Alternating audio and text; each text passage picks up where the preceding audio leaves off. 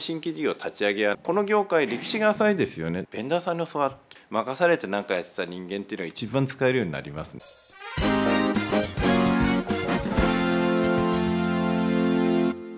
皆さんこんにちは。EC の未来ようこそ。本日はですねネクトラス株式会社の中島薫さんをいたしまして EC における人材育成という、まあ、ちょっと結構大きなテーマですけどもそんな形でお話をいろいろとお伺いしたいと思います。中島さんよろしくお願いします。中島です。よろしくついつも中島さんということで、はい、まあまあまあ、まあ、ちょっともうそのまま行かせていただきます、はい、はい、大手の EC 立ち上げですよね、はい、EC やってない企業で、じゃあ EC 立ち上げてくれと。そうですね。いうのを、まあ、過去もう何社もやられてるっていうことで、人材育成っていう部分ですね。これは非常に特に EC だと知ってる知らないだと知ってるから楽,、楽なわけですし誉れの経営者が非常に、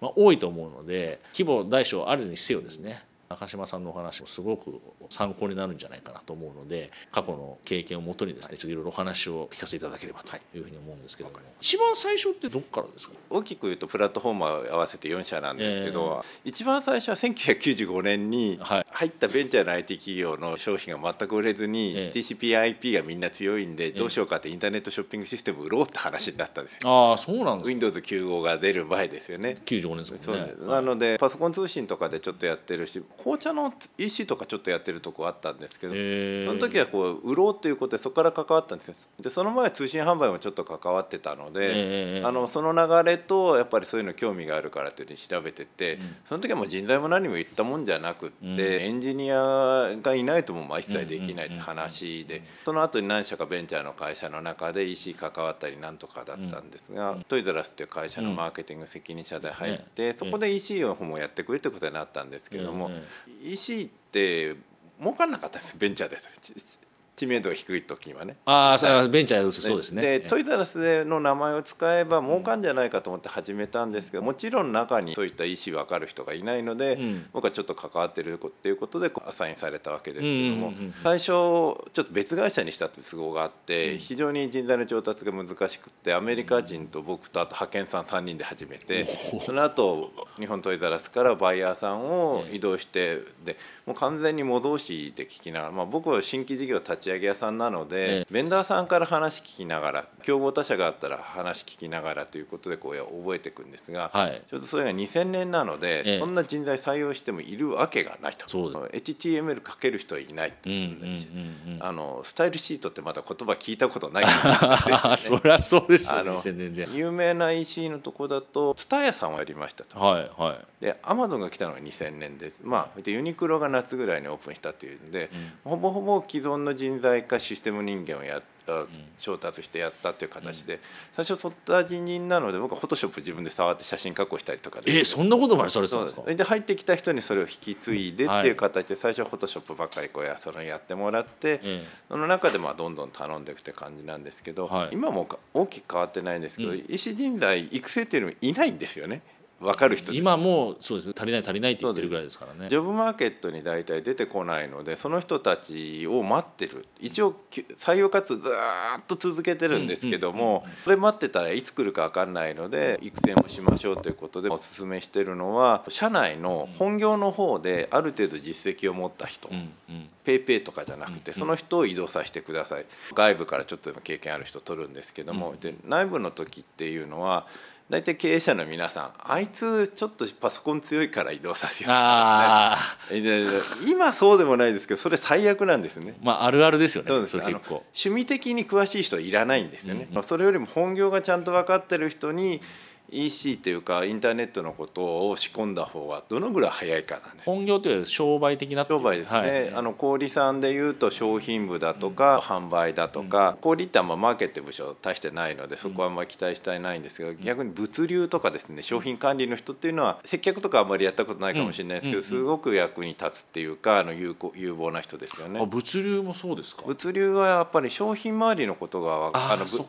あの商品マスターとかですねその商品がどう動くとかその業務プロセスを考えるのに非常に向いてるんですよね。おっしゃる通りですね。僕はあのシステムと物流は戦略的部門と呼んでるんです、うん、他の会社だと結構そういうのはあの下請けっていうかスタッフっていうのあるんですけども、はい、だから大体どちらの担当者も自分が責任者の時に近くにスタッフで置いて、うん、その人たちをコントロールタワーにして外部の会社さんとコミュニケーションするっていうのをやってたんですけどその全体像はその時じゃないですけど後々僕は分かるんですが全体像分かりながら細かいところをやらせるんですが、うん、乱暴な言い方しちゃうと、そういう人たちが来た時にどうやって育成するかに行きますけど、まず目的を言って丸投げします、わざと。その方が育つんですよね。僕はやったことを大体丸投げするので、いざとなったら僕はやればいい。あなるほど。3倍忙しくなってね。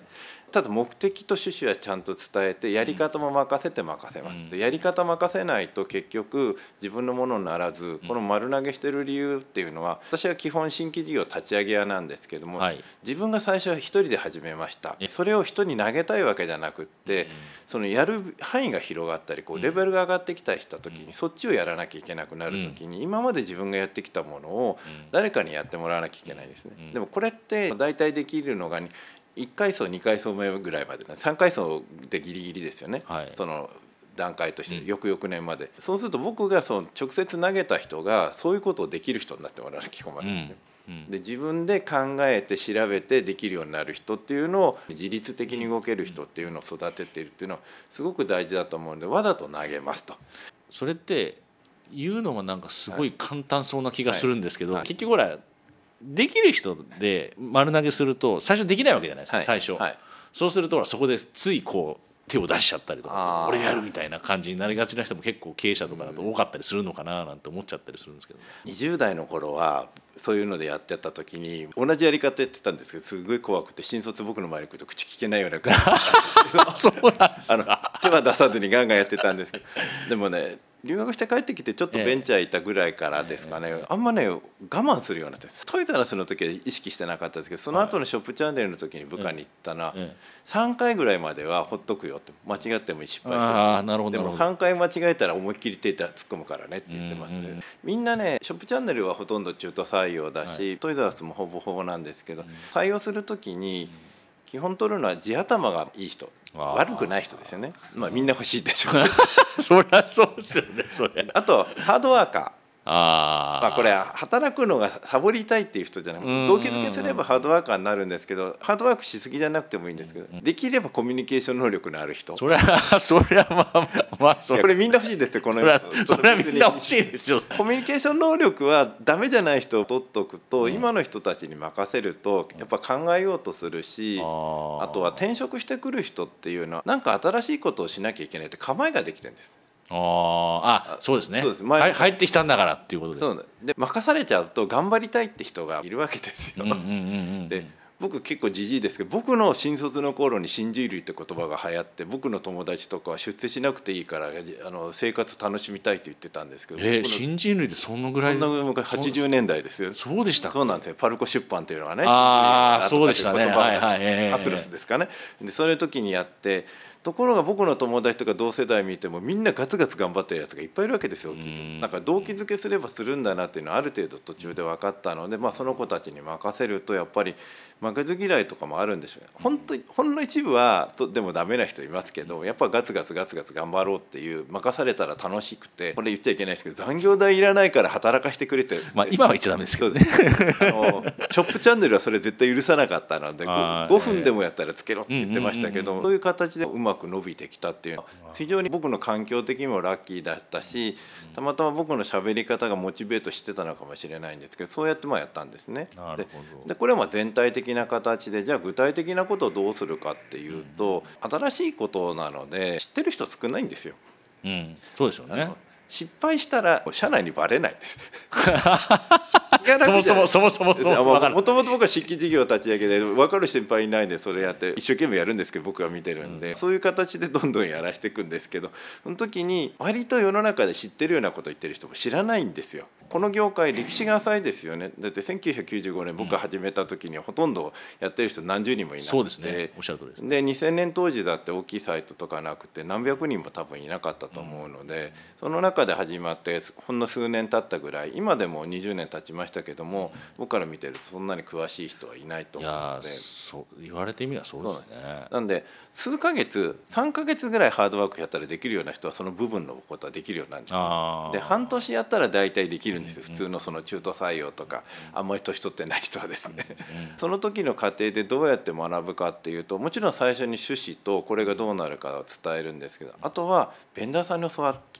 ああじゃあ結構積極的に起用するわけですかじゃあ、まあ、パートナーになっても。パートナーさん、はい、例えば制作会社さんとか、うん。うん、広告の会社だとかシステムの会社、うん、物流の会社さんあって大きい会社って丸投げで、うん、じゃあこういうことだからよろしくって言ってディレクターって言いながらも発注書を管理してるだけみたいな人がたくさんいるんですけど。それもあるあるですよね。そうですね。小売特に多いんですね、スタッフ部門の方と。分かんないからそうなっちゃうんですよね多分。ね分かんないしずっとそういう商品と販売以外を丸投げしていいってカルチャーだと思うんです、ね、うん、そうですね。ところが僕はそれを立ち上げ屋で違う業界から来たからそういうの嫌で、その物流もそういうのもまず、えっと、こいつが窓口ですと、うん、お願いします、うん、で彼はあの同じように入り込んで作業もちょっとやってください。資料作るのも全部一緒にやりますからって言ってやらせるんですよ、最初の頃はやっぱりベンダーさんからこうバカにされるわけですよ。そうですよね。分かんないわけですからね。でも分かりだしてるといろいろ身につき始めてこう指示も出せるようになってダメな人はそのままベンダーの方が力関係強いんですけど、でも僕にエスカレーション来た段階でパシンと叩くんで構わない 基本的に僕は新規事業立ち上げ屋さんで社内に全くノウハウがない時にどうやって身につけてきたかっていうと、うん、まあ、EC でいうと物流とかシステムと、えっと、最低でも1カテゴリーあたり5社合うんですよ。大体10社ぐらいあるその中で言ってることを聞きながら身につけてって、なおかつ自分で手を動かして身につけたっていうのがあるので、僕より教わるよりもそうやってその教わった中から見つけ出す。で5社とか10社から聞くとベンダーさんより詳しくなるんですねこれはそうですよね。でベンダーさんって競合の話聞けないじゃないですか、僕ら事業者会社だから聞けるわけです、うんうん、確かに。と言ってることにイコールとか取れるからそれで大体パートナーさんよりは強くなってくるって形でなおかつ手を動かして具体的にこういうことなんだって分かってパートナーさんに全部頼む細かいところは後で身につけてもいいわけなんですけど大きい流れが分かって失敗してもいいんで一応指示が出せる大きいディレクションなりあの一番大事なのは制作とかもシステムもなんですけどこういうことをやりたいって誰か全然分かんない人が言ってきた時にこれってこのぐらいの費用と手間と時間かかるよねっていうのは早期できるようになるかどうかだと思う、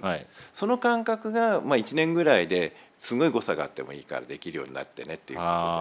そういったらコントロールができるんですよ。ベンダーさんと話して僕に提案してきて僕はイエスかノーかってイエスかノーかっていうよりもこれもちょっと厳しいんですけど僕がイエスっていうことを持ってこいと。うんうん。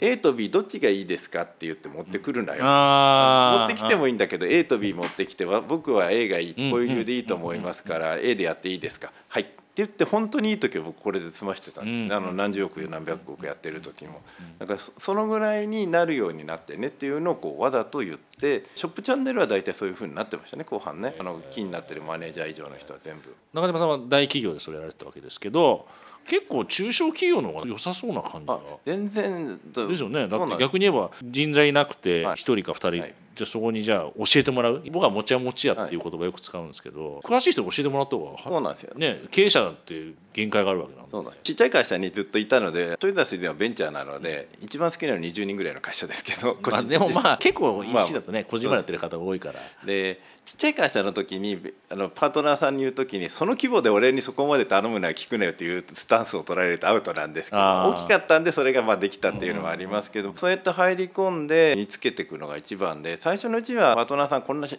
ちゃい仕事頼んですみませんねって僕はちゃんと手出しますからあのあんまり手間かけないからやってくださいって言って頼むわけですよ。大きくなったらまあ変わってくるんですけど。ででトイザらスはさっき言ったみたいにアメリカ人と僕と派遣3人で始まったので 全部最初は MD と KD が全部僕がやってた。なるほどですね。そういう状況ですのでおかげでいろいろ身についたしゼロから立ち上げのとこやってもいいしサイトのリプレイスメントのとこもいいんですけどその端っこでもいいんで任されて何かやってた人間っていうのが一番使えるようになりますね。なるほどで、ね、でもサイトのリプレイスって今3年じゃないんで、まあ、45年に1回なんでなかなかないと思いますけど、そこを1回クリアしてる人っていうのはもし採用もう今僕事業会社の人間じゃないですけども、面接にした時に本当にそれやってるんだったら欲しいよって感じでこう声かけますよね。なるほど。話がどんどん進みそうなので、はい、一回ここでちょっと切らさせていただいて、はい。はい、次回話の続きをお聞かせいただきたいと思います。はい、はい、じゃあ今回はこれでおしまいしたいと思います。どうもありがとうございました。